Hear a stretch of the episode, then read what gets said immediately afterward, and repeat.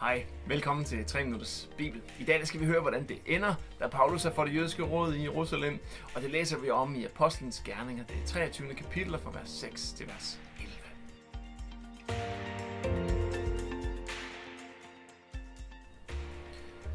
Paulus vidste godt, at den ene halvdel af rådet bestod af sadukærer, og den anden halvdel af farisæer. Derfor råbte han nu ud over forsamlingen, Jeg er farisæer, og jeg er søn af en farisæer. Når jeg stilles for retten i dag, er det fordi, jeg tror på, at det er muligt at genopstå for de døde. Så snart han havde sagt det, opstod der splid mellem farisæerne og sadukærerne. Sadukærerne mener nemlig, at der ikke er nogen opstandelse fra de døde, og der hverken findes engle eller ånder. Men farisæerne tror på det alt sammen. Under den højrøstede diskussion sprang nogle af de skriftlærte farisæer op og råbte, Manden, her, manden har ikke gjort noget forkert. Måske har en ånd eller en engel talt til ham. Det førte til endnu mere spektakel, og da kommandanten blev bange for, at Paulus skulle blive sønderrevet af dem, gav han sine soldater ordre til at gribe ind og bringe Paulus i sikkerhed i kasernen. Den nat stod Herren foran ham og sagde, Vær ved godt mod, for ligesom du har fortalt om mig her i Jerusalem, sådan skal du også fortælle om mig i Rom.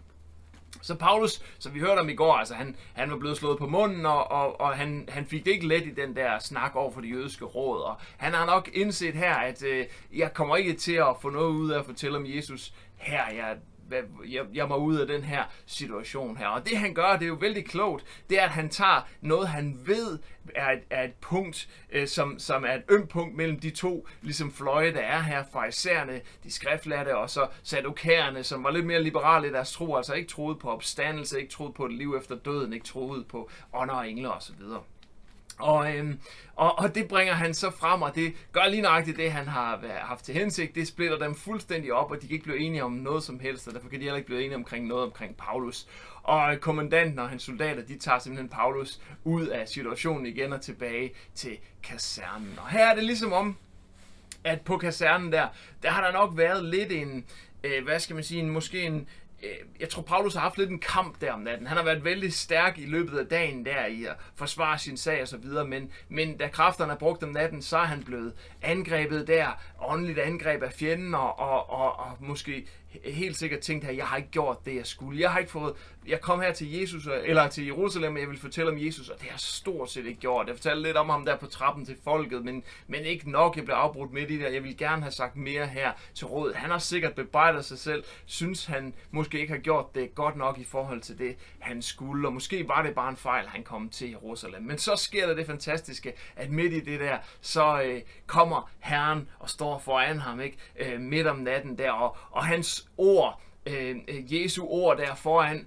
Paulus, vær ved godt mod, det viser os tydeligt, at Paulus umiddelbart ikke lige var ved godt mod på det her tidspunkt. Han kæmpede altså med det her. Og så, så det her det bliver sådan en opmundring til ham, at det siger, og, og, og siger til Paulus, det kan godt være det her, det ser svært ud. Det kan godt være, det ser ud, som om du ikke har gjort det, men du har faktisk gjort det. Han siger her, at, at uh, ligesom du fortæller mig i Jerusalem, skal du også fortælle mig i romer. Og der ligger jo både en bekræftelse på, at hey, du har faktisk uh, forkyndt om mig her i Jerusalem. Du har faktisk gjort dit, at nu er det mit ansvar, altså nu er det Guds ansvar, hvad det er, der kommer ud af det, hvad resultatet bliver. Men du har udført den opgave, jeg havde til dig her, og det har du gjort godt. Og så ligger der samtidig et, et løfte fremadrettet om, at han skal også komme til at fortælle om ham i Rom. Lige på det her tidspunkt ser det umiddelbart ikke ud, som om han overhovedet skal komme ud af Jerusalem igen. Han sidder i forvaring der, og de er ude på at slå ham ihjel. Der er masser af ting, han ikke engang ved endnu. I, I morgen skal vi høre om, hvordan der er, der er en hel gruppe, der, der planlægger at slå ham ihjel osv.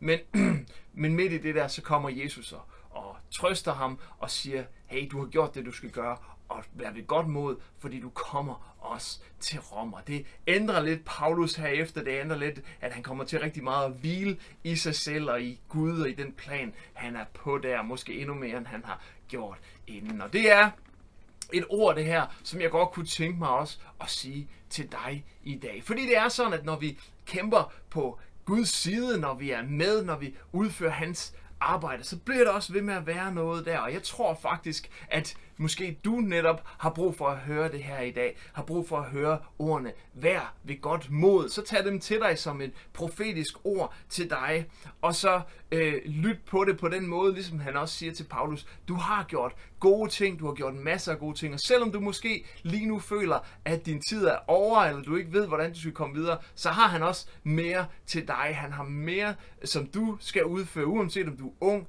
eller gammel, så har han mere endnu til dig at udføre. Og så siger han, ligesom han siger til Paulus her, ligesom du har talt om mig i Jerusalem, ligesom du har gjort gode ting allerede nu, så skal du også komme til at fortælle mig om mig i Rom. Altså ligesom du har gjort gode ting for Gud nu, så skal der nok være flere gode ting, du kommer til at gøre i fremtiden. Også selvom det ser svært ud lige nu, og selvom du ikke selv ved, hvordan du skal se, eller hvis du skal komme derhen. Så tag det som en opmundring i dag, som en profetisk opmundring, ligesom den, som Paulus han fik her. Og så kunne du jo dele i kommentarerne, om du selv har oplevet sådan en, en, et tidspunkt før, hvor Gud har mødt dig midt i noget, hvor du måske allermest har bedt om bare at komme ud af en svær situation, men han faktisk har mødt dig lige der, opfordret dig til at holde fast og komme igennem det, og hvordan det så gik. Så hvis du har det, så del det i kommentarerne herunder som opmuntring til os andre. Tak fordi du kiggede med i dag. Gud velsigne dig. Jeg håber, du ser med igen i morgen.